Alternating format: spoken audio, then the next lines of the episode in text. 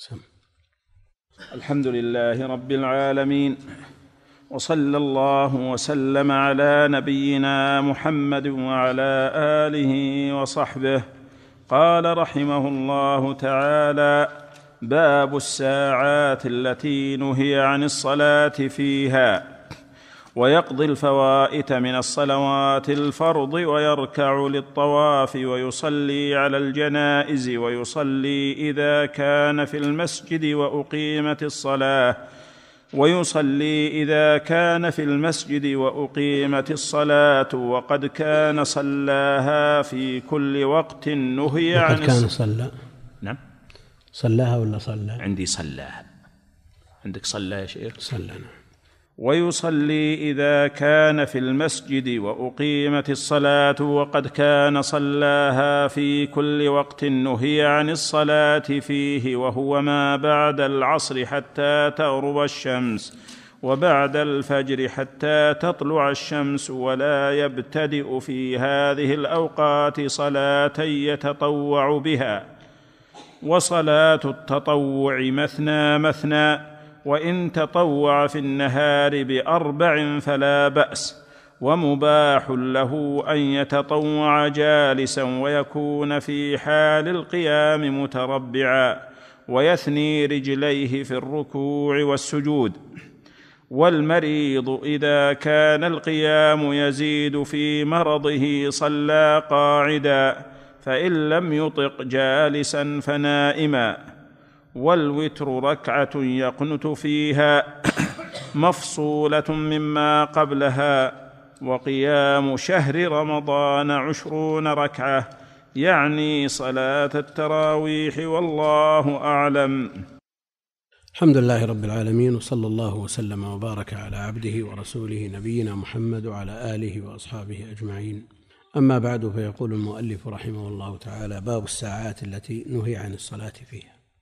ثبت النهي في الصحيحين وغيرهما عن النهي عن الصلاة بعد الصبح حتى تطلع الشمس وعن الصلاة بعد صلاة العصر حتى تغرب الشمس. وجاء في حديث عقبة بن عامر ثلاث ساعات كان رسول الله صلى الله عليه وسلم ينهانا أن نصلي فيهن وأن نقبر فيهن موتانا. حين تطلع الشمس بازغة حتى ترتفع وحين يقوم قائم الظهيرة حتى تزول وإذا تضيفت الشمس للغروب حتى تغرب. وعدد الأوقات يختلف فيها أهل العلم وإن كانت النصوص واحدة. المؤلف اقتصر على وقتين. قال ما بعد العصر حتى تغرب الشمس وبعد الفجر حتى مطلع الشمس. وجعل وبعضهم جعلها ثلاثة. أضاف إلى هذين الوقتين وقت الزوال. وبعضهم جعلها خمسة وبعضهم جعلها ستة. فالاثنان ذكرهما المؤلف والثالث عند من يقول هي ثلاثة وقت الزوال حين يقوم قائم الظهيرة إلى أن تزول الشمس. ومن قال هي خمسة جعل ما جاء في حديث عمر وغيره وقتين تضاف إلى الثلاثة التي جاءت في حديث عقبة. فتكون خمسة. من طلوع الفجر إلى طلوع الشمس ومن طلوعها حتى ترتفع هذان اثنان. وحين يقوم قائم الظهيرة هو الثالث وبعد صلاة العصر حتى تتضيف الشمس للغروب هذا الرابع. ومن تضيفها للغروب حتى تغرب هذا هو الخامس. الذي يقول هي ثلاثة يجعل الأوقات متداخلة لأن أربعة منها يمكن إجمالها في اثنين لأنها متصلة. والذي يقول هي ستة يفصل ما قبل صلاة الصبح عما بعد صلاة الصبح. فيقول من طلوع الفجر إلى صلاة الصبح وقت نهي تكره الصلاة فيه ما عدا ركعتي الصبح كما جاء استثناؤه ومن بعد صلاة الصبح حتى تطلع الشمس هذا وقت ثاني ومن طلوعها حتى ترتفع الثالث والرابع حين يقوم قائم الظهيرة حتى تزول والخامس من صلاة العصر إلى أن تتضيف الشمس للغروب والسادس إلى أن تغرب. تكون ستة. لماذا فصل أهل العلم بين الوقتين اللذين جاء في حديث عمر وغيره وبين الأوقات الثلاثة التي جاءت في حديث عقبة؟ لأنه يمكن أن تتداخل فيقال ثلاثة. لماذا؟ نعم لأن النهي في حديث عقبة أشد. في الأوقات المضيقة الثلاثة النهي فيها أشد.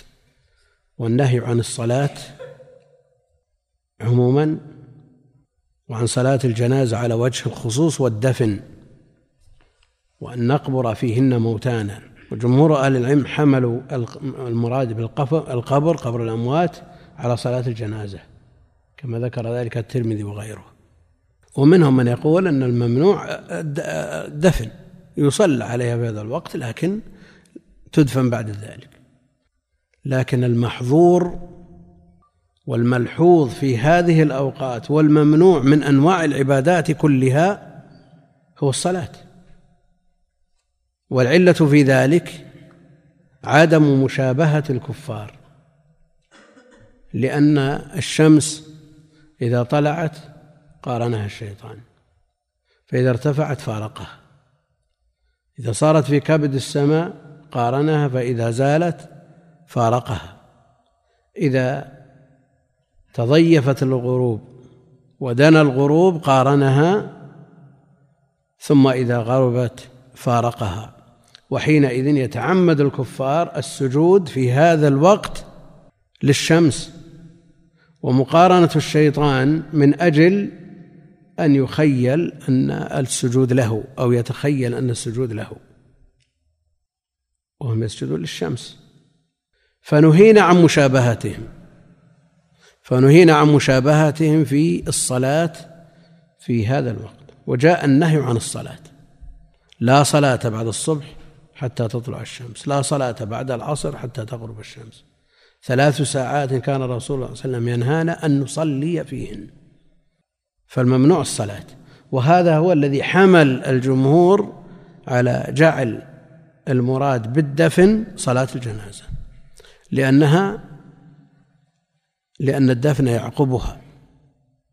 يعني مثل ما يقال بالنسبة لركعتي الطواف عند من يقول به يقول إذا أجيز الطواف أجيز ما يتبعه. أجيز ما يتبعه من ركعتي الطواف وهذا يأتي بالتفصيل عند ذوات الأسباب. هنا مسألة وهو أن المشابهة للكفار المشابهة للكفار من كل وجه إنما هي بالسجود. الكفار يسجدون للشمس. هل يقفون؟ هل يركعون؟ هل يرفعون من الركوع؟ إنما يتعبدون للشمس بالسجود. المشابهة التامة للكفار حينما يسجد المسلم سجده مفردة في هذه الأوقات. إذا تقرر هذا فما حكم سجود التلاوة أو سجود الشكر في هذه الأوقات؟ لأنه هو الذي يتحقق به المشابهة التامة للكفار. الكفار لا يصلون صلاة كاملة إنما يسجدون للشمس. النهي لا صلاة. النهي لا صلاة. والنهي لعلة. والعلة تنطبق انطباقا تاما بالسجدة المفردة كسجود الشكر وسجود التلاوة. المقصود إن نهينا عن السجود ما نسجد جهة الشمس بعد. إحنا نسجد في وقت طلوعها مولينها الدبر في بعض الجهات ومثله عند غروبها في بعض الجهات. المقصود اننا ما نسجد جهة الشمس هذا ما يتم المقصود أنا ماذا أريد أن أقرر؟ اقرر أن المشابهة التامة إنما تتم بسجدة مفردة. فتدخل هذه السجدة المفردة في النصوص الناهية عن الصلاة دخولا اوليا لأن نهينا عن الصلاة من أجل المشابهة. والمشابهة إنما تتم مطابقة بالسجدة المفردة. إيش فيها؟ طيب أنا نريد أن نقرر شيء الآن. دعنا مسألة كل هذا بيجي بالتفصيل لكن الآن المقصود أننا نهينا عن الصلاة في هذه الأوقات للمشابهة لمشابهة الكفار الذين يسجدون للشمس عند طلوعها وعند غروبها. فالمشابهة والمطابقة في المشابهة تدخل في المنهي عنه هذا الأصل دخولا أوليا.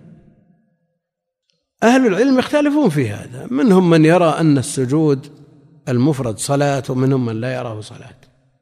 من يراه صلاة هذا ما عنده مشكلة يدخل في النصوص. يدخل في النصوص. والذي لا يراه صلاة لا يدخل في النصوص لكنه يدخل في العلة. يتناوله عموم العلة. يعني نظير ذلك.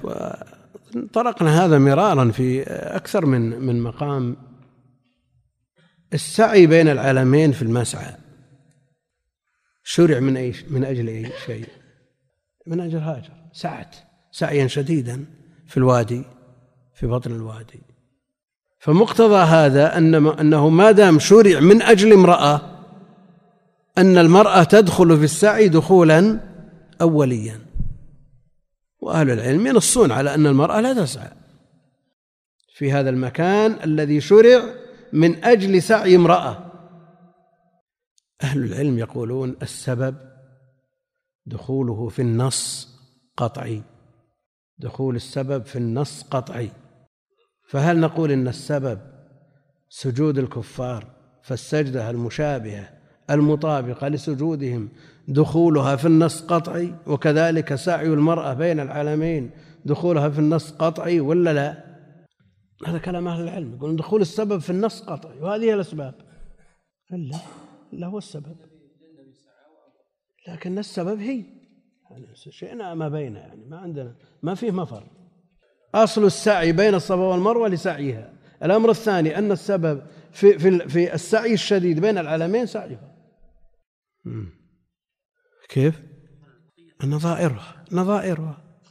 الشيخ يقول إن سعي هاجر بين العلمين في الوادي ليس تعبدا وإنما هو رغبة أو رهبة رغبة في طلب أو في اختصار الوقت وهو الذي يمكن السعي فيه شديدا لأنه ليس الأرض ليست مستوية هو الذي يمكن فيه السعي فتريد أن تختصر الوقت من أجل إنقاذ الولد رغبة في إنقاذه ورهبة من موته وعلى هذا لو أن امرأة خرجت من بيتها فتبعها سبع. فجرت سعت سعيا شديدا تلام. ولا ترتب على ذلك شيء من انكشاف ما لا يجوز إبداؤه في هذه الحال. راهبة أو راغبة خرج منها طفل صغير في سنتين أو ثلاث ما تدري أين ذهب فجرت تبحث عنه هذا ما تلام. ولذا بعض أهل العلم يرى أن المرأة تسعى في هذا المكان. تسعى سعيا شديدا لأن دخولها قطعي في النص لأنها هي السبب. فما الذي يخرجها من النص؟ نقول إن إن سعيها في هذا الموطن أولا معارض بما يجب عليها من الستر والسعي الشديد عرضة للانكشاف. وسعي النبي عليه الصلاة والسلام الشديد يترتب عليه انكشاف ركبتيه تحت آه، إزاره عليه الصلاة والسلام. فالمرأة إذا سعت في هذا الموطن انكشف شيء من بدنها وهو معارض بنصوص أخرى. وإذا اقتضى الأمر وتطلب الأمر أن تسعى راغبة أو راهبة فإنه لا لا حرج عليها في ذلك. مثل ما قلنا إما راغبة وإما راهبة. تبعها سبع ولا تبعها آه، من من سباع البشر أو من غيرهم فإنها حينئذ لا مانع أن تسعى سعيا شديدا بل عليها أن تسعى. وكذلك إذا كانت راغبة. خرج منها طفل ما تدري أين ذهب. لا مانع أن تسرع بمشيها بل تجري جريا شديدا. من أجل أن تحصل هذا الولد. ليتعرض ما لما يتعرض لما قد يتعرض له من الأذى. فالسعي في هذا الموطن من قبلها ليس على سبيل التعبد. ولذا لا يطلب من المرأة أن تسعى. وإن قال بعض أهل العلم أن دخولها في النص قطعي فعليها أن تسعى. بل المرأة في هذا أولى من الرجال ها؟ وين؟ دعنا من مسألة التعبد معارض بما جاء في شرعنا لكن لو قدر أن امرأة سعت بمفردها وأغلقت عليها الأبواب ولا يوجد في المسعى غيرها وانتفى المحظور الذي جاء شرعنا بملاحظته هل نقول تسعى ولا ما تسعى؟ وما قلنا إذا قلنا إنه ليس من باب التعبد إنه مجرد رغبة أو رهبة هذا لا تسعى مطلقا. وإذا قلنا إنه من أجل معارضة ما جاء في شرعنا من أمرها بالستر نقول إذا أمنت من الانكشاف وأمنت من رؤية غيرها ممن لا يجوز له النظر إليها تسعى يبقى النص قائم. نعود إلى مسألة السجدة المفردة المطابقة لصنيع الكفار في سجودهم للشمس. هل نقول أنها تدخل دخول أول في نصوص النهي عن الصلاة في هذه الأوقات؟ أو نقول على حسب الخلاف أن من يراها صلاة يدخلها في نصوص لا صلاة ومن لا يراها صلاة يقول هي ليست بصلاة فلا تدخل في النص. هذا كلام صحيح. لكن الحقيقة الشرعية نهي عنها من أجل إيش؟ مشافهة الكفار. مشابهة الكفار آه، تنطبق انطباقا كليا على الصلاة الكاملة أو على السجدة المفردة. هذا اللي نريد نقوله. وش الجواب؟ المقصود أنه في هذه الأوقات لا سيما الثلاثة المضيقة مر القارئ بآية سجدة يسجد ولا ما يسجد؟ معروف عند الحنابلة ما يسجد لأنهم يرونها صلاة. لأنه صلاة. ما يسجد. يشترطون لها التكبير والتحليل والتسليم و يشترط الله. ما يشترط للصلاة. وتقدم الكلام في سجدة التلاوة والشكر. فالآن إذا مرت بالقارئ آية سجدة في الأوقات الثلاثة المضيقة يسجد ولا ما يسجد؟ الخلاصة. لا يسجد. كما يرى أنها صلاة يسجد. مشابهة. تبقى المشابهة يا شيخ. ما نهى عن السجدة؟ كيف؟ عاد يأتي الكلام في ذوات الأسباب. خلنا على القول بمنع الصلاة مطلقا. نعم. كيف؟ بن عمر وعلى غير طهارة. هذا قوله وقول من يقول أن سجدة التلاوة ليست صلاة. لكن حتى على القول بأنها ليست صلاة إن لم يشملها لفظ النص منطوق النص لا صلاة شملها عموم العلة. نعم. إن لم تكن دلالة الحديث عليها بالمنطوق شملها عموم العلة. عموم العلة معتبر عند أهل العلم يدخل فيه جميع الصور التي تنطوي تحت هذه العلة. لا عند الظاهرية. لكن يبقى أننا على الإنسان أن يحتاط في مثل هذا. وإذا ضاق الوقت وقت بزوغ الشمس أو وقت غروبها أو قيام قائم الظهر الأولى ألا يسجد. وسيأتي الكلام في الأوقات الثلاثة المضيقة والأوقات الموسعة. في بالنسبة لذوات الأسباب. نعم. أحسن الله إليك. هل يختار له حينئذ أن يقطع القراءة قبل آية السجدة؟ يعني هل يترك قراءة آية السجدة يقف عليها أو دونها من أجل أن لا يقع في الحرج؟ يعني هذا نظير الدخول إلى المسجد في وقت النهي. على قول بمنع مطلقا بعض أهل العلم يقول لا يدخل المسجد لأن لا يقع في حرج. إن جلس خالف نص إن صلى خالف نص. وبعضهم يقول يدخل ويظل قائما. فهل نقول قف دونها ولا تستمر في القراءة لئلا تقع في الحرج؟ إن سجدت خالفت وإن لم تسجد خالفت. مثل الدخول في المسجد في أوقات النهي أو نقول أنت أمامك راجح ومرجوح. فتعبد بما تدين الله به. إن كان الراجح عندك السجود لا سيما عند من يقول بأنها ليست بصلاة ما عنده مشكلة. الذي يرى أنها ليست بصلاة لا يستشكل. ويأتينا أنهم يتساهلون جدا في الصلوات في أوقات النهي لأدنى سبب. لأدنى سبب. حتى أن بعضهم يقول في عصر الجمعة أتعمد الخروج من المسجد وأدخل من أجل أن أصلي. لأسجد وأدعو وأقرب ما يكون العبد من ربه وهو ساجد. صارت النواهي ما ما لها قيمة في نفس المسلم وهذا معدود من طلبة العلم. والأمر ليس بالسهل على ما سيأتي تقريره في تعارض أحاديث النهي مع أحاديث ذوات الأسباب. المؤلف رحمه الله تعالى كأنه جرى على قول من يقول بفعل ذوات الأسباب أو بفعل بعض ذوات الأسباب في أوقات النهي. قال رحمه الله ويقضي الفوائت من الصلاة الفرض. يقضي الفوائت من الصلاة الفرض. جمهور أهل العلم على أن الفرائض مخصوصة من أحاديث النهي. مخصوصة من أحاديث النهي لأدلة كثيرة. منها من أدرك ركعة من صلاة الصبح قبل أن تطلع الشمس فقد أدرك الصبح. قد يقول قائل إنه شرع قبل وقت النهي لكن من أدرك ركعة من صلاة العصر قبل أن تغرب الشمس وقد أدرك العصر. نعم هذا في وقت النهي المغلظ. فالفرائض مستثنات. الحنفيه يرون حتى دخول الفرائض في في أوقات النهي في النهي عن الصلاة في هذه الأوقات كالنوافل. فلو صلى لا فريضة ولا نافلة ذات سبب ولا غير سبب. الحنفية يرون هذا. ويستدلون بأن النبي عليه الصلاة والسلام لما نام هو وأصحابه عن صلاة الصبح ما صلى بعد الاستيقاظ مباشرة. وإنما انتقل من المكان. ويقولون أن العلة من أجل أن يخرج وقت النهي. أولا وقت النهي قد خرج قبل الاستيقاظ لأنهم إنما أيقظهم حر الشمس.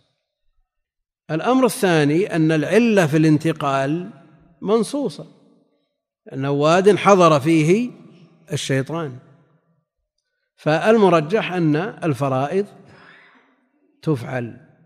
حتى في أوقات النهي من نام عن صلاة أو نسيها فليصلها إذا ذكرها. فليصليها إذا ذكرها. الفرائض لا تدخل في أحاديث النهي خلافا للحنفية. انتهينا من الفرائض. قال ويركع للطواف. يركع للطواف. لماذا؟ لأن ذات سبب. وجاء الخبر يا بني عبد مناف لا تمنعوا أحدا طاف بهذا البيت وصلى أية ساعة شاء من ليل أو نهار. فإذا أبيح الطواف أبيح ما يتبعه وقد نص على التابع. هذا على القول بأن ذوات الأسباب هاتان الركعتان لهما سبب وهو الطواف. هذا جار على قول من يقول بفعل ذوات الأسباب في أوقات النهي وهو المعروف عند الشافعية. عند الشافعية. الجمهور يقولون لا. لا يفعل في هذه الأوقات شيء حتى ما له سبب. ونسمع عن من يفتي على نطاق واسع في هذه الأيام وقبل هذه الأيام بفعل ذوات الأسباب في أوقات النهي وتجدهم في أجوبتهم يتفقون على أن أحاديث النهي عامة وأحاديث ذوات الأسباب خاصة والخاص مقدم على العام. هذه حجتهم. لكن الجمهور يقولون لا. لا يسلمون بهذا. لا يسلمون بهذا. بل يعكسون ويقلبون المسألة. ويقولون أحاديث ذوات الأسباب عامة في جميع الأوقات وأحاديث النهي خاصة في هذه الأوقات. لو كان التعارض بين النصوص من باب العموم والخصوص المطلق كان ما فيه إشكال. وكل فريق يدعي هذا أنه عموم وخصوص مطلق. لكن الفريق الثاني لا يسلم له. يعني كما يقول الشافعية وشيخ الإسلام ومن يقول بقولهم. تعرفون أن إلى وقت قريب يعني أدركناه وأدركه غيرنا أنه لا يصلى شيء من هذه الصلوات في أوقات النهي. لأن الناس ماشيين على مذهب بين وواضح. شهر قول شيخ الإسلام رحمه الله تعالى من قبل علماء كبار والناس عموما يثقون بمثل هؤلاء العلماء وثقتهم بشيخ الإسلام أعظم. وقال كثير منهم إذا قالت حذامي فصدقوها ما دام قال شيخ الإسلام ما لحد كلام. ثم صاروا يدخلون المساجد في أي وقت دون أي حرج وأي تردد. يبقى على أذان المغرب دقيقتين أو ثلاث ثم يركع ركعتين. لماذا؟ لأن من وثق به من أهل العلم قرر هذه المسألة وجعلها من باب العموم والخصوص المطلق وهذا إذا كان الأمر كذلك فلا إشكال. لكن الفريق الثاني يقول حتى الفريق الثاني يقول العموم والخصوص مطلق لكن العموم في أحاديث ذوات الأسباب والخصوص في أحاديث ذوات في أحاديث النهي. فإذا دخل أحدكم المسجد فلا يجلس حتى يصلي ركعتين هذا في جميع الأوقات. وثلاث ساعات ولا صلاة بعد العصر ولا بعد الصبح خاصة بهذه الأوقات. فعلى هذا المنع هو قول الجمهور. إذا نظرنا في ما قاله الفريقان نجد أن التعارض بين النصوص من قبيل العموم والخصوص الوجهي ليس المطلق. فأحاديث النهي عامة من وجه خاصة من وجه. عامة في الصلوات خاصة في الأوقات. وأحاديث ذوات الأسباب عامة من وجه خاصة من وجه. عامة في الأوقات خاصة في الصلوات. إذا كان التعارض من باب العموم والخصوص المطلق يحمل العام على الخاص وينتهي الإشكال. لكن إذا كان التعارض من باب العموم والخصوص الوجهي حينئذ نحتاج إلى مرجح خارجي. تتكافأ الأدلة. إن هذا في عموم وهذا في خصوص وهذا في خصوص وهذا في عموم. تتكافأ الأدلة. فنحتاج إلى مرجح خارجي. يأتي يأتي. نحتاج إلى مرجح خارجي. نظير ذلك النهي عن قتل النساء. النهي عن قتل النساء في الحرب في الجهاد. جاء النهي عن قتل النساء والشيوخ والذرية. وجاء أيضا من بدل دينه فاقتلوه. الحنفية قالوا المرتدة ما تقتل لأن النهي عن قتل النساء أخص من حديث من بدل دينه فاقتلوه. الجمهور قالوا تقتل. لماذا؟ لأن من بدل دينه فاقتلوه وإن كان عمومه في الرجال والنساء إلا أن خصوصه في المرتدين لا في الكفار الأصليين بخلاف النهي عن قتل النساء والذرية. يعني عمومه في من جهة النساء.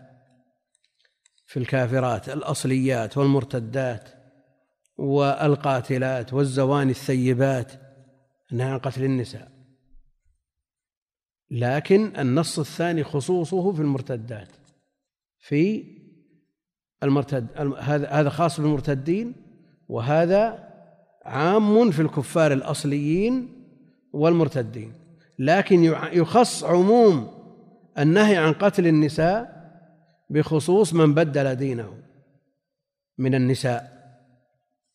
يقول الحنفية ليس هذا التخصيص بأولى من تخصيص من بدل دينه فاقتلوه بحديث النهي عن قتل النساء نقول نعم هذا عموم وخصوص وجهي.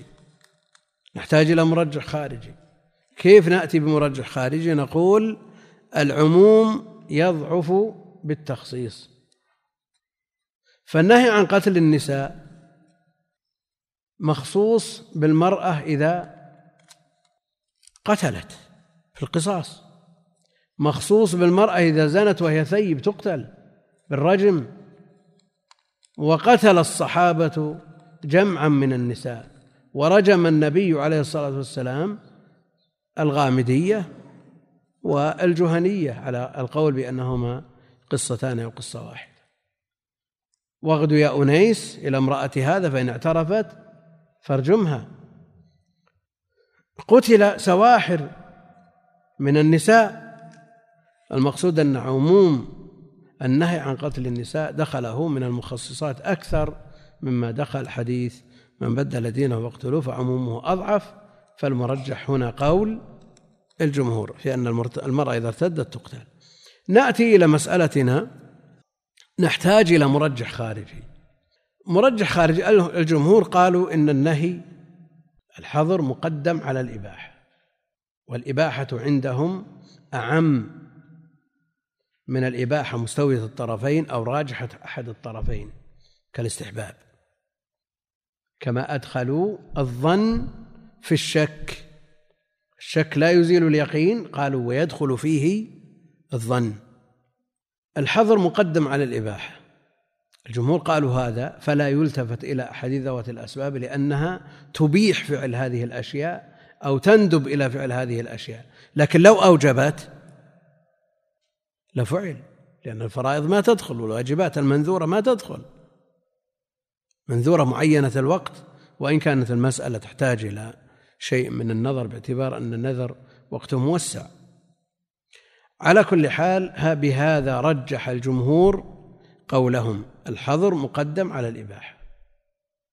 يعني المنع يقدم على الجواز وهذه قاعدة يتفق عليها الجميع حتى الشافعية يقولون بها. الشافعية رجحوا قولهم بما رجح به قول الجمهور في المسألة السابقة. قالوا إن أحاديث النهي دخلها مخصصات دخلها مخصصات منها الفرائض. لا تدخل. الفرائض المقضية ما تدخل صلاة الجنازة ما تدخل. آه، المقصود أنها أكثر من مخصص دخل هذه الأحاديث أحاديث النهي. فضعف ضعفت أو ضعف عمومها عن مقاومة عموم أحاديث ذوات الأسباب. يعني ما الذي دخل أحاديث ذوات الأسباب من المخصصات؟ إذا دخل أحدكم المسجد فلا يجلس حتى يصلي ركعتين. يعني في أي وقت هذا الأصل. لأنه معلق بالدخول والدخول يتصور في أي وقت. فهذا عموم ما الذي دخله من التخصيص؟ دخله حديث النهي. دخله أحاديث النهي لا صلاة بعد العصر ولا بعد الصبح وثلاث ساعات. لكن أحاديث النهي ما الذي دخلها من المخصصات؟ قضاء الفرائض. هذا متفق عليه. هذا متفق عليه قضاء الفرائض. ودخلها من المخصصات لا لا نستدل على الخصم بدعوى خصمه. يعني يمكن أن نقول دخل آه، عموم أن أحاديث النهي عموم ذوات الأسباب لنخصصه بهذا نفس الدعوة هذا. نفس الدعوة. يعني دخله مثل إقرار النبي عليه الصلاة والسلام من صلى ركعتي الصبح بعد صلاة الصبح. هذا وارد. دخله أيضا قضاء النبي عليه الصلاة والسلام راتبة الظهر التي شغل عنها بعد صلاة العصر. هذا وارد. المقصود أن المخصصات التي دخلت أحاديث النهي أكثر من المخصصات التي دخلت أحاديث ذوات الأسباب. فبهذا يرجح الشافعية قوله. والجمهور رجحوا بأن الحظر مقدم على الإباحة إذا نظرنا إلى الأحاديث وأن الإنسان يريد أن يتقرب إلى الله جل وعلا. فإذا منعه الشرع من هذه القربة منعه الشرع. قال له صلي ثم قال له لا تصلي في هذا الوقت. فمن نظر إلى النصوص بهذه النظرة لا سيما لا سيما الأوقات المضيقة التي أمرها شديد والمشابهة فيها للكفار تامة. ترجح عنده أحاديث النهي لا سيما في الأوقات المضيقة. الإمام البخاري رحمه الله في كتاب المناسك في كتاب الحج ذكر ترجمة باب الطواف بعد العصر أو بعد الصبح وبعد العصر. الطواف بعد الصبح وبعد العصر. وصلى عمر ركعتي الطواف بذي طوى. وأورد حديث عمر وغير حديث عمر في النهي عن الصلاة بعد الصبح وبعد العصر. فما الذي يترجح عنده؟ ترجح عنده المنع. ما في أخص من ذوات الأسباب من ركعتي الطواف التي جاء فيها. لا تمنع ما في من ذوات الأسباب ما هو أخص منها. ومع ذلك البخاري رحمه الله تعالى قال وطاف وصلى عمر ركعتي الطواف بذي طوى. طاف بعد الصبح ثم ركب دابته لما وصل إلى ذي طوى صلى ركعتي الطواف. لماذا صلى ركعتي الطواف بذي طوى؟ نعم أخرها ليخرج وقت النهي. أخرها ليخرج وقت النهي. وعلى هذا والمسألة يعني قابلة للنظر والأئمة يتنازعون فيها لكن إذا دخل الإنسان مع غروب الشمس بقيت دقيقتان أو ثلاث وأن الشمس تضيفت للغروب هذا وقت سجود الكفار يعني يصعب على النفس أن تصلي في هذا الوقت. لا سيما أن أقول الأوقات الثلاثة المضيقة يمتنع فيها المسلم عن الصلاة إلا ما جاء في الفرائض. الوقتان الموسعان الأمر فيهما أخف لأن التشديد في حديث عقبة ليس عن شيء واحد وإنما عن شيئين نصلي فيهن وأن نقبر فيهن موتانا. يعني حتى صلاة الجنازة على أنها فرض كفاية لا تصلى في هذين الوقت في هذه الأوقات الثلاثة المضيقة. بينما الأوقات الموسعة تصلى فيها الجنازة. وأمرها أوسع والنبي عليه الصلاة والسلام أقر من صلى بعد الصبح راتبة الصبح وصلى آه، ركعة راتبة الظهر بعد صلاة العصر فالأمر في ذلك أوسع ومع ذلك لا يتساهل الإنسان. يعني فيه درس العصر مثلا في مسجد. لا يكن عنده الأمر سيانا يصلي في هذا المسجد الذي فيه الدرس أو قبله ثم يأتي بركعتين. لكن إذا حصل هذا لا مانع من أن يصلي ركعتين لأن الوقت فيه سعة وقرر جمع من أهل العلم أن النهي عن الصلاة في هذين الوقتين الموسعين إنما هو من باب الاحتياط للأوقات المضيقة. من باب سد الذريعة لئلا يسترسل الناس في الصلاة حتى يصل إلى الأمر إلى الوقت المضيق. أحسن الله إليك. ألا يستأنس بحديث إذا أمرتكم بأمر فأتوا منه ما استطعتم وإذا نهيتكم عن شيء فاجتنبوه في هذا الباب. هذا بيأخذ علينا باقي الدرس.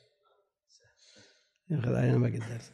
يقول من المرجحات لقول الجمهور النبي عليه الصلاة والسلام قال إذا أمرتكم بأمر فأتوا منه ما استطعتم وإذا نهيتكم عن شيء فاجتنبوه.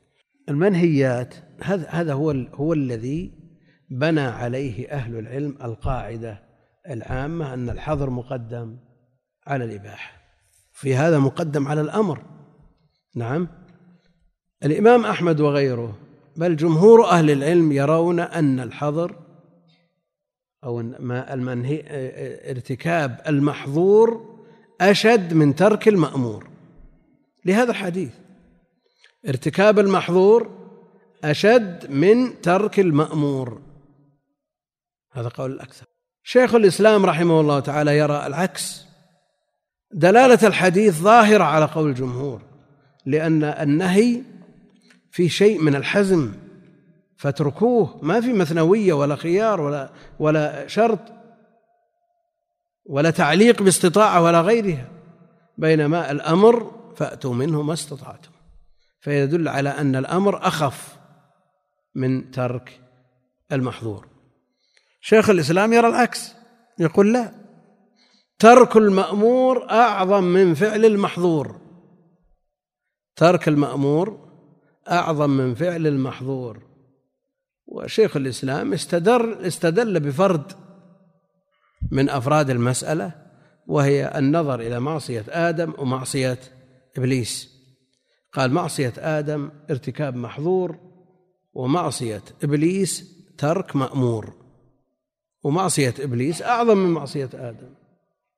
لكن ما الذي احتف بمعصية آدم من الانكسار والتذلل والخضوع والندم والتوبة واحتف بمعصية إبليس من الغرور والاستكبار والتطاول؟ يعني هل لأن إبليس ترك مأمور صارت مع لمجرد أنه ترك مأمور صارت معصيته أعظم من معصية آدم لأنه فعل محظور؟ لا ليس لهذا. يسأل بعضهم يقول ما الجواب عن حديث يا بني عبد مناف؟ أولا الكلام لأهل العلم في الحديث ظاهر لكن المرجح ثبوته. ومع ذلك يبقى لا تمنع أحدا طاف بهذا البيت صلى أية ساعة يعني على عمومه أية ساعة في غير الأوقات المنهي عنها وينظر في مسألة الطواف أثناء الخطبة خطبة الجمعة. يجوز ولا ما يجوز؟ ها؟ ما خله مكي بيطوف أي ساعة شاء. تلزمه الجمعة. المقصود ماذا نقول عمن أراد الطواف ممن تلزمه الجمعة؟ يقول أنا الخطبة أنا بسمع الخطبة وأنا أطوف. يمنع ولا ما يمنع؟ من تلزمه الجمعة يمنع. إذا دخله مخصص.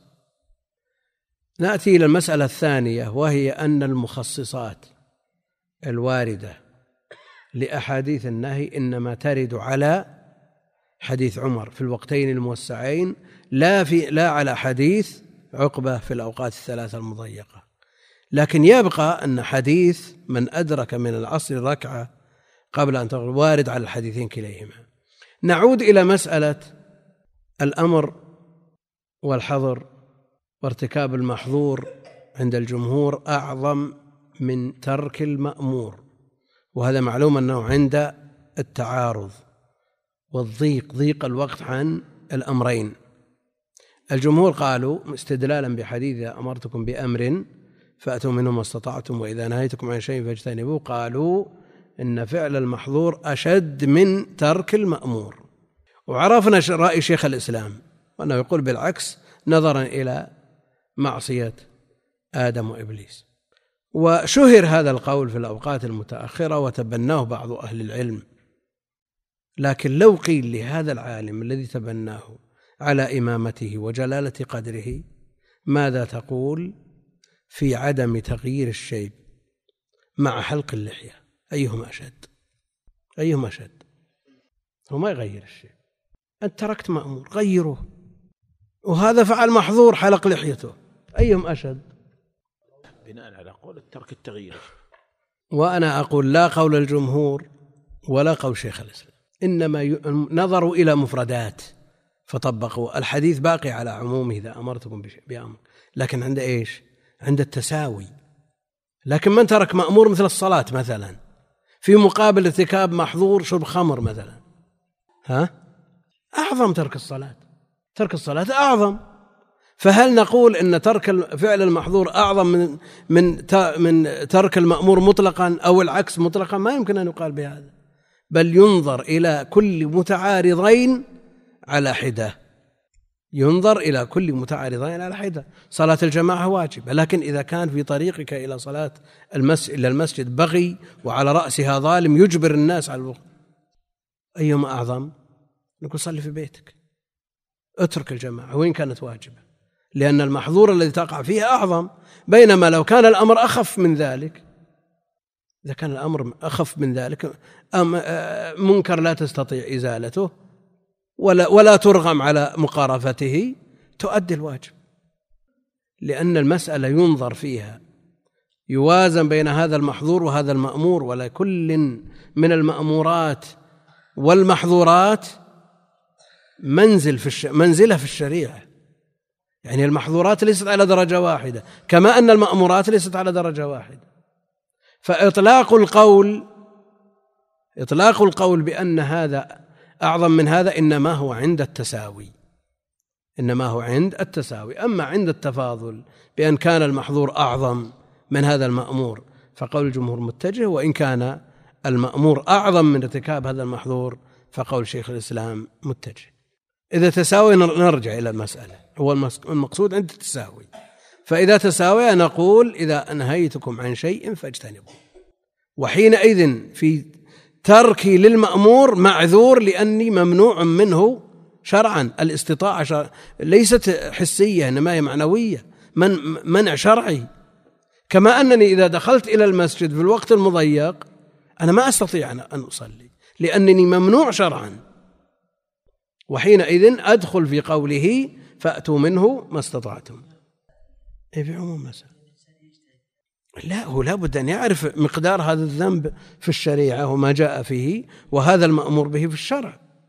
كما أن المأمورات متفاوتة وتحقيقها وتقديم بعضها على بعض يحتاج إلى شيء من النظر.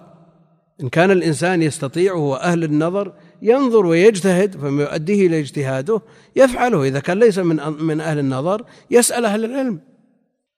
نعم. نعم. كيف؟ لا هم في الجملة يعني.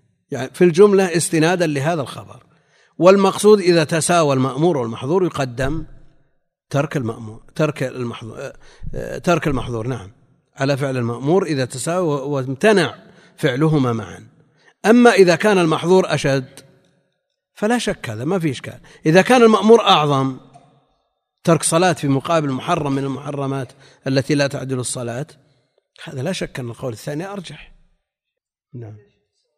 كيف؟ نعم. إيه. يعني ما في مسائل ساوى فيها الأمر مع الحظر يعني جاء النهي عن هذا وجاء الأمر بهذا. من غير قرائن تحتف بترجيح هذا أو تأكيد نصوص أو ترتيب وعيد عليه وهذا ليس في يعني إذا تساوي عند التساوي نقدم المحظور فنجتنبه لأنه ما فيه استثناء. ولا في تعليق بالاستطاعة. والاستطاعة لترك المحظور مقدورة في كل وقت بينما فعل المأمور قد لا يتمكن من فعله فالاستطاعة قد تفقد. قال رحمه الله ويصلي ويركع للطواف ويصلي على الجنائز ويصلي إذا كان في المسجد وأقيمت الصلاة وقد كان صلى في كل وقت نهي عن الصلاة فيه. يعني في جميع الأوقات المنهي عنها. يفعل هذه يقضي الفرائض وهذا متفق عليه.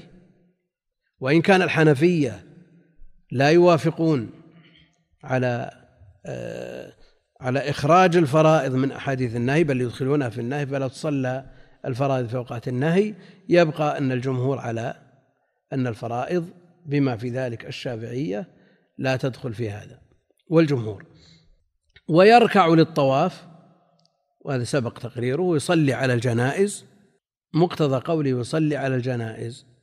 أما بالنسبة للصلاة الأولى التي هي فرض الكفاية هذه لا إشكال فيها. صلى عليها في وقت النهي الموسع ويصلى عليها في المقبرة مع أن مع أنه جاء النهي عن الصلاة في المقبرة. وتصلوا إلى القبور ولا تجلسوا عليها. ويصلي أما إذا كانت الصلاة على الجنازة نفل أديت الفريضة في المسجد. ثم قدمت الجنازة لجماعة آخرين. هذه سبب ولا مطلقة؟ ذات سبب. فمن يقول بفعل ذوات الأسباب يقول يصلي. ومن لا يقول بذوات الأسباب يقول لا يصلي على أن الجنازة جاء فيها من المخصصات ما يخرجها عن مصلى الصلاة عن مسمى الصلاة أحيانا. يخرجها عن مسمى الصلاة أحيانا. كيف؟ في حديث أبي هريرة أرأيت سكوتك بين التكبير والقراءة؟ في الصلاة ما تقول. تدخل صلاة الجنازة ولا ما تدخل؟ فيها استفتاح؟ ما فيها استفتاح عند جماهير أهل العلم وإن كان بعضهم يرى أنها تدخل في العموم. فهي لم تشبه الصلاة من هذه الحيثية وليست بذات ركوع ولا سجود لتنطبق عليها العلة علة المشابهة. لكنها في عموم ألفاظ الصلاة داخلة فهي صلاة. بخلاف سجدة النهي آه، سجدة التلاوة سجدة الشكر فالخلاف فيهما أقوى.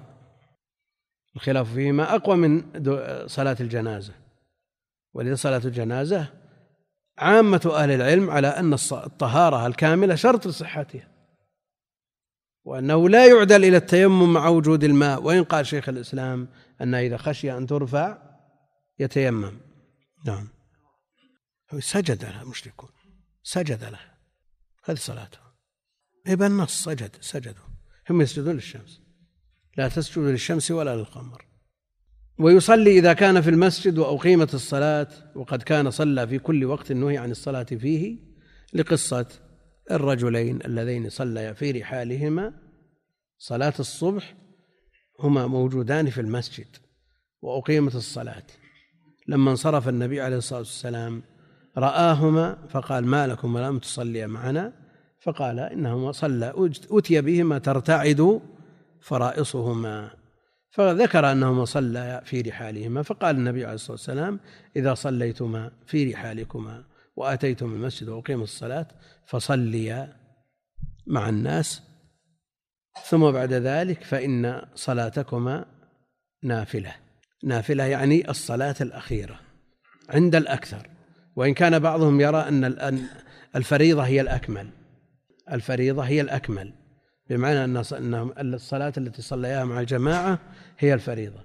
لكن آه، مقتضى الحديث أن الصلاة مع الجماعة نافلة. النص جاء في صلاة الصبح إعادة الصلاة. بالنسبة لمن حضر الجماعة في المسجد هذا في صلاة الصبح. وقد صليا صلاة الصبح وهما في وقت نهي. وهذا من المخصصات كإقرار النبي عليه الصلاة والسلام من صلى. ركعتي الصبح بعد صلاة الصبح. عن كل وقت نهي عن الصلاة فيه وهو ما بعد العصر حتى تغرب الشمس وبعد الفجر حتى تطلع الشمس أو حتى مطلع الشمس. آه، يضاف إلى ذلك وقت الزوال أو وقوف الشمس. حين يقوم قائم الظهيرة يضاف إلى ذلك وقت طلوع الشمس ووقت غروبها. فالأوقات خمسة. وإن جعلها بعضهم ستة وأضاف ما قبل صلاة الصبح من طلوع الصبح إلى صلاة الصبح فجعله وقتا سادسا. بقي النظر في النهي عن الصلاة بعد الصبح وبعد العصر. بعد العصر جاء التنصيص على أنه بعد صلاة العصر. فلو دخل وقت العصر واستمر يصلي نوافل وأخر الفريضة وصلاها في وقتها قبل وقت الاضطرار تنفله قبل ذلك ما فيه إشكال لأنه لم يدخل وقت النهي يدخل وقت النهي بأداء الصلاة بأداء الصلاة. بالنسبة لصلاة الصبح جاء في أكثر الروايات لا صلاة بعد الصبح بينما العصر بعد صلاة العصر. وجاء أيضا في صحيح مسلم لا صلاة بعد الفجر بعد صلاة الفجر أو بعد صلاة الصبح نظير ما جاء في صلاة العصر. وعلى هذا فالأكثر على أن وقت النهي يبدأ من طلوع الفجر من طلوع الفجر. وكونه ينص على أنه لا صلاة بعد صلاة الفجر أو صلاة الصبح لا ينفي أن أن يكون ما قبل صلاة الصبح وقت نهي بدليل آخر. والنبي عليه الصلاة والسلام يستمر في صلاته صلاة الليل إلى السحر. فإذا طلع الفجر فلا صلاة إلا ركعتي الفجر. ما يدل على أن ما قبل وقت صلاة الصبح من طلوع الصبح إلى إلى أدائها كله وقت نهي ولا يفعل فيه إلا ركعتي الفجر. من صلى في بيته ركعتي الصبح مقتديا بالنبي عليه الصلاة والسلام ثم اضطجع بعد ذلك كما هي السنة ثم جاء إلى المسجد قبل الإقامة. هذا وقت نهي لكنه أخف الأوقات. هذا أخف الأوقات. فإذا تجاوزنا عن الصلاة في الوقتين الموسعين بالنسبة لذوات الأسباب فلا أن يتجوز فيما قبل صلاة الصبح من باب أولى. أحسن الله إليك. ما يقال لا صلاة بعد الصبح مجمل لا صلاة بعد صلاة الصبح مبين لهذا الإجمال. لا صلاة بعد الصبح الأصل في الصبح. صلاته ولا طلوعه؟ الصبح. الأصل طلوعه. الأصل طلوعه يبقى نبقى على الأصل أن وقت نهي ويدل له أن النبي عليه الصلاة والسلام يصلي إلى السحر. فإذا طلع الفجر فلا صلاة إلا ركعة الفجر. هذا وقت نهي وإن كان على ما سيأتي في الوتر أن جمعا من السلف من الصحابة والتابعين يقضون الوتر فيما فيما بين طلوع الفجر إلى أداء الصلاة. ها؟ يبدأ يبدأ النهي من وقته. كما لو قدم العشاء مع المغرب وأراد أن يوتر. قال ولا يبتدئ في هذه الأوقات صلاة يتطوع بها. ولا يبتدئ في هذه الأوقات صلاة يتطوع بها. يعني النفل المطلق شخص جالس في المسجد ثم خشي أن يغشاه النوم ويشغله عن القراءة وعن الذكر قال أتحرك صلي ركعتين. بعد الصبح أو بعد العصر. لا يجوز له أن يبتدئ صلاة في هذه الأوقات يتطوع بها. لأن الأحاديث في النهي صحيحة وصريحة. ولا مبرر لأن يصلي هذه الصلاة. ليست بذات سبب. فلا يصلي لا عند الشافعية الذين يقولون بفعل ذوات الأسباب ولا عند غيرهم الذين يمنعون مطلقا. لكن أحسن الله إليك. هل تخص الجمعة بالنسبة لوقت النهي المغلظ وهو من ارتفاع الشمس إلى زوالها. نعم جاء استثناء الجمعة بخبر ضعيف إلا يوم الجمعة. جاء في في ولا صلاة وحين يقوم قائم الظهيرة حتى تزول الشمس إلا في الجمعة. جاء الاستثناء لكن اللفظ ضعيف. وكثير من أهل العلم يجوز التطوع وقت الزوال في يوم الجمعة استنادا إلى فعل الصحابة وأنهم لا يزالون يصلون حتى يدخل النبي صلى الله عليه وسلم. لا يزالون يصلون حتى يدخل النبي عليه الصلاة والسلام. لكن عموم الأحاديث مع عدم ثبوت مخصص صحيح مرفوع يشمل الجمعة يشمل حتى يوم الجمعة. ها؟ لكن هل النبي عليه الصلاة والسلام دخل قبل الزوال أو بعد الزوال؟ الله أعلم. ها؟ إيه، يحتمل. والدليل المحتمل غير ملزم. نعم. تخصص العموم لكن فعلهم ليس بنص على أنهم يصلون وقت الزوال لأن دخول النبي عليه الصلاة والسلام يحتمل أن يكون قبل الزوال. يحتمل أن يكون قبل الزوال. لأنه لأن صلاة الجمعة يبادر بها حتى أنهم يرجعون إلى منازلهم وليس للشمس ظل ليس لها في وهذا دليل الحنابلة على ما سيأتي في أن الجمعة يصح فعلها قبل الزوال. والجمهور يقولون وقتها وقت الظهر وقتها وقت صلاة الظهر. وأما كونهم يرجعون وليس للحيطان في ولا ظل المقصود أنه لا يستوعب الجميع. يعني بعضهم لا بد أن يمشي في الشمس. يكون قليل. هذا دليل على المبادرة. نعم. مثل. إيه لكن المعتمد في المذهب. ولا يفعل شيء من ذوات الأسباب. ولا يسعى شيء من التطوعات في هذه الأوقات حتى ما له سبب. هذا هذا المذهب عندهم. داود الظاهري يرى أن أحاديث النهي منسوخة.